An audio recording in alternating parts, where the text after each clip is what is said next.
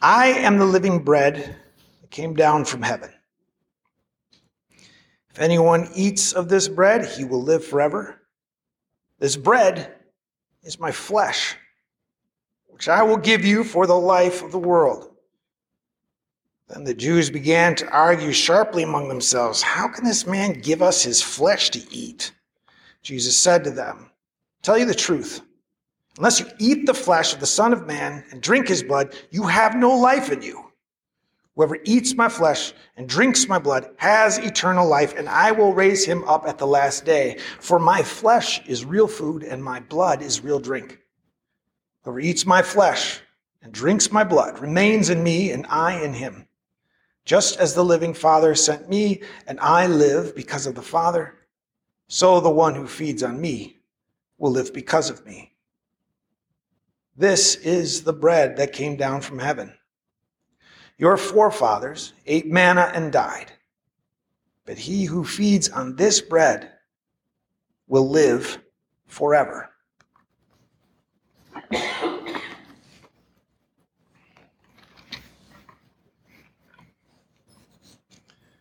While conducting uh, an interview, the producer Rick Rubin isolated the backing vocals on the Beatles uh, song Dear Prudence and was amazed by how long the Fab Four held a particular note. Paul McCartney, who was being interviewed, said, Yeah, you know, you do that kind of thing. Someone says, You think we can? And you just try it. That's all that is. I mention this, first of all, because it gives me an opportunity to do my Paul McCartney impersonation, which we can all agree is just spot on.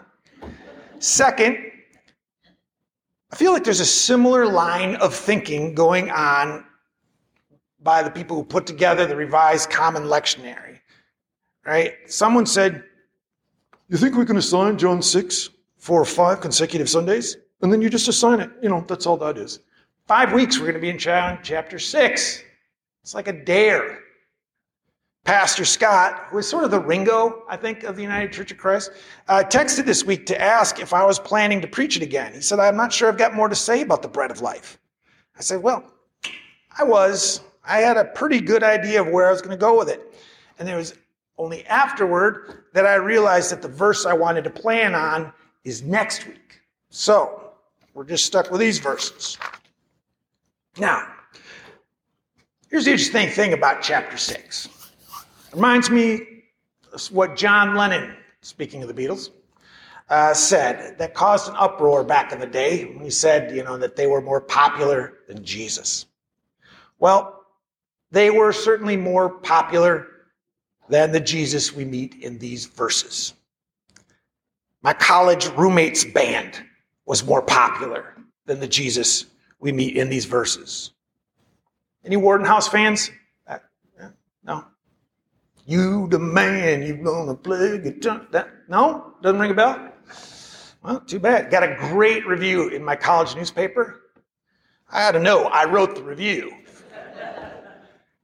anyway, so consider where Jesus starts in this chapter. He and the disciples can't shake the crowds. They're so determined to follow him.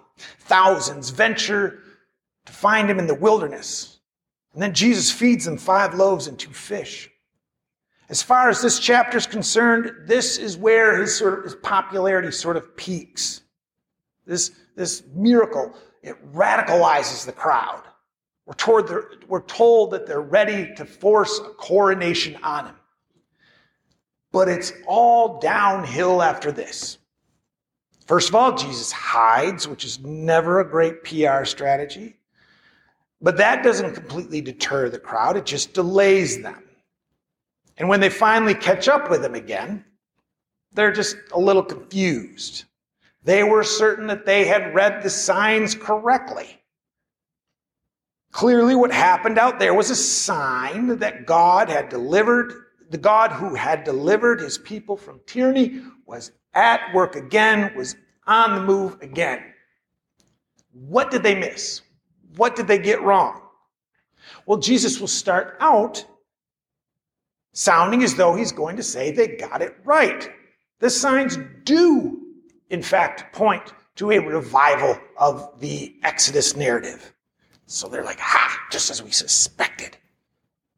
But Jesus doesn't leave it there. He goes on. The problem is you don't believe. What's that supposed to mean? We were radicalized. We were about to make him king, for Pete's sake. If it hadn't been for your little disappearing act, the revolution would be on. Well, rest assured, restless horde, he's right. He is right. You may think you believe, but just keep listening. He's going to start saying things that are going to make you start to second guess that belief. He's going to start saying things that are a little far fetched, identifying himself as the bread that comes down from heaven.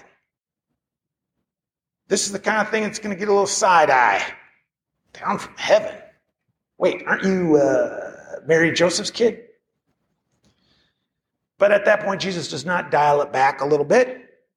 Nope. It's as if he's determined to sort of stamp out any flame of belief still in them. You know, and if the grandiose claims don't do it, he's going to throw some gross claims in there. Did he just say, eat his flesh, drink his blood? What in the world? Come on, come on, hon, we're getting out of here. Right? So the crowds just start to head home. What is going on here? What is his reason for saying this? Just to gross people out? Turn people off? I mean, bread was a nice choice of metaphor. Love bread. Bread warm from the oven, just the smell of it can sell a house. But Jesus takes this metaphor and dials it way up. My flesh is bread. Eat it. My blood is drink. Drink it. What response does Jesus want to something like that other than yikes? Is it just to alienate people? Is it just to offend people? Or is Jesus deeply serious? You know, I find that something like Reconstruction after the Civil War helps me get a handle on what Jesus is getting at here. You know, after the Civil War, the newly freed African Americans proved to be industrious in their work and measured in their governance. And this was a huge problem for Southern whites. After all, hundreds of thousands of their husbands and sons, fathers and brothers died in defense of an idea that enslaving African Americans was natural, necessary, even divinely sanctioned. And Reconstruction was suggesting that those people had died in vain they had died for a lie. And it's a lot of people. According to most recent estimates, 750,000 died on the battlefields of the Civil War. If you're in the South, how do you live with that? How do you live with the fact that all the, you're, you're grieving all this loss? And the sense that it was for nothing. Well, here's what, what, what they did is they got the, the, the racist president to take the federal troops out of the South, and they took, retook power. And then they started to rewrite history. You could see that a version of that history in a movie like Birth of a Nation. You know, it depicts African Americans during Reconstruction as predatory and corrupt, and it presents the KKK as the heroes. And the movie is a huge hit. President Wilson describes it as hit history written by lightning. Says the only flaw with the film is it is so terribly true. Nope. That's not the flaw, Mr. President. You know, a big deal has been made in recent years about statues erected in honor of Confederates. Maybe, maybe, maybe too big a deal. But those two play a role in perpetuating that myth, that false version of history. After all, the message sent by a towering pedestal in the city center with a larger than life Stonewall Jackson cast in gleaming bronze, the message sent by that thing is not, hey, that's a guy who led people to their death for greed and uh, slavery and a lie. No. Statues like that are erected to give dignity and honor to the cause. That, in fact, represents the worst part of our nation's history. Stuff like that doesn't heal any wounds, they simply hide the wounds.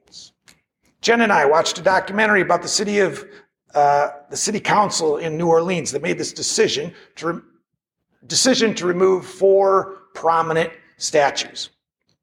And the outcry in response it made it impossible for them to actually carry out that decision. It took nearly, I think, like two years.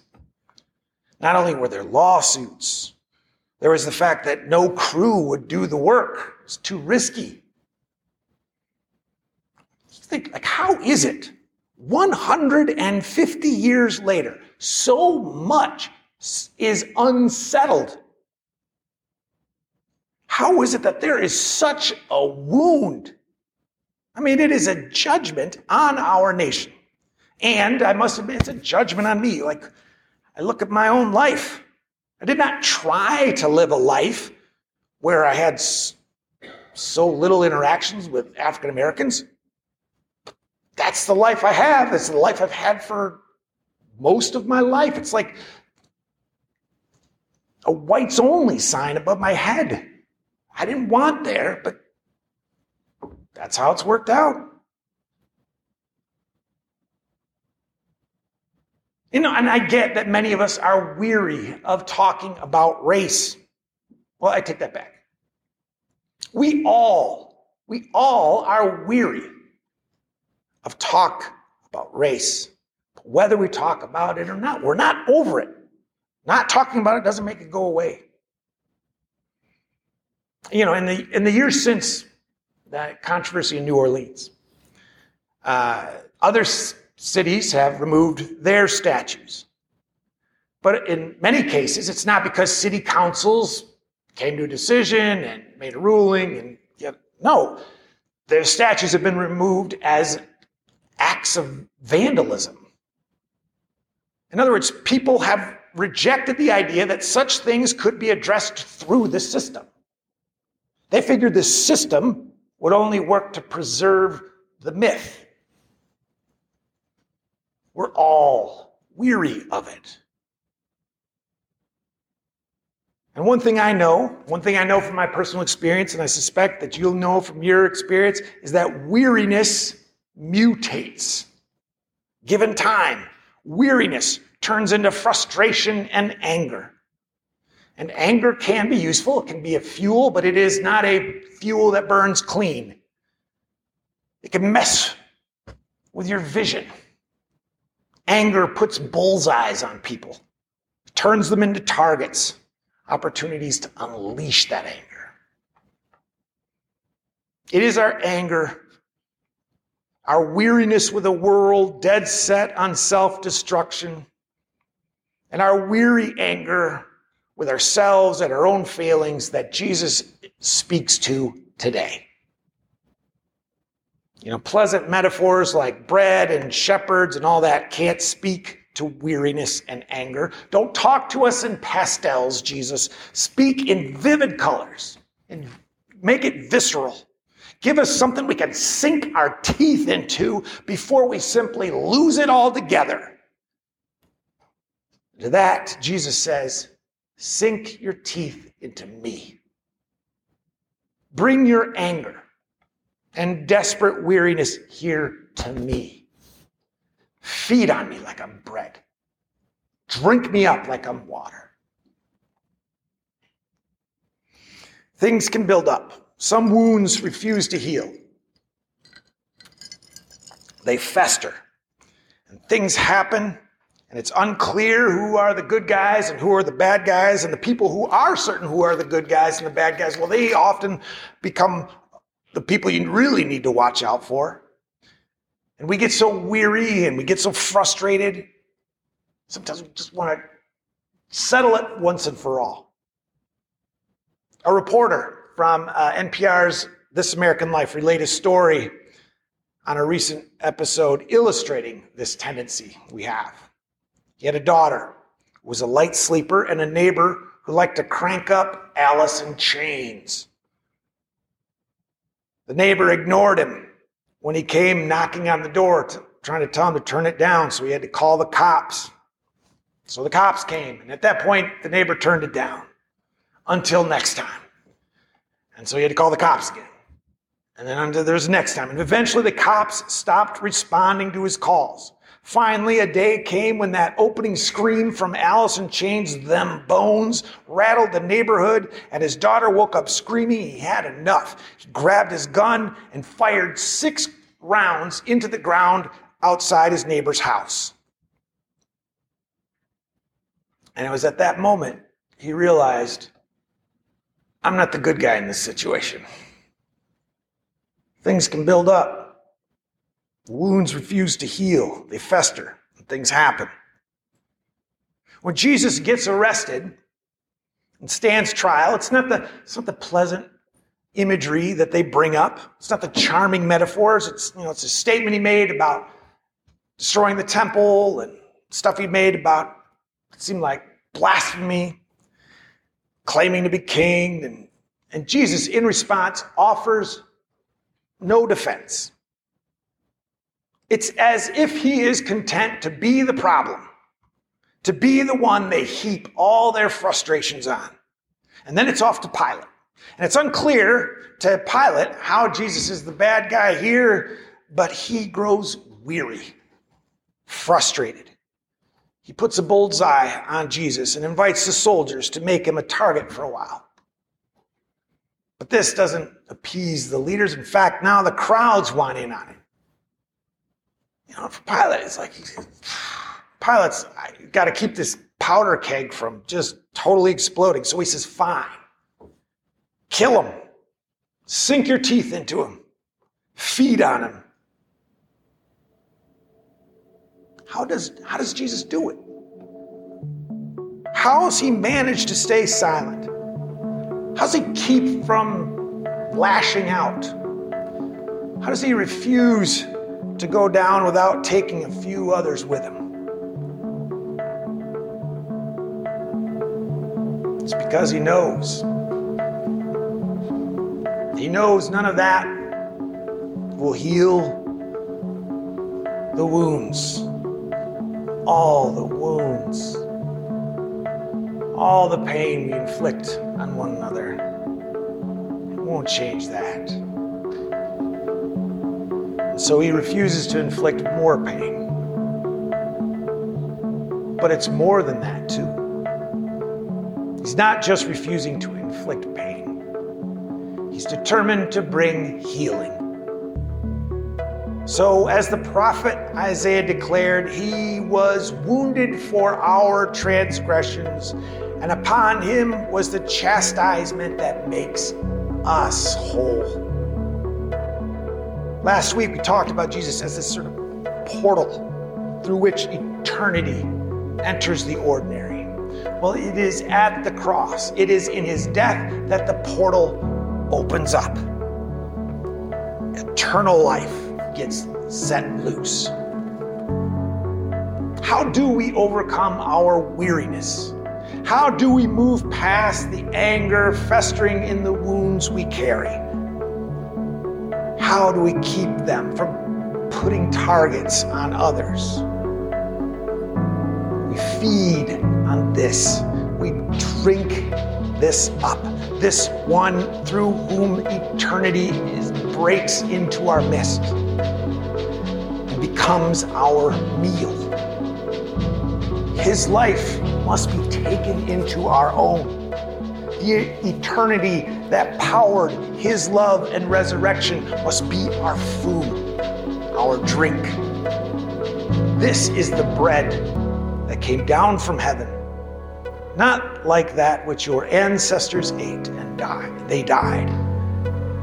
But the one who eats this bread will live forever. In the name of the Father, the Son, Holy Spirit. Amen.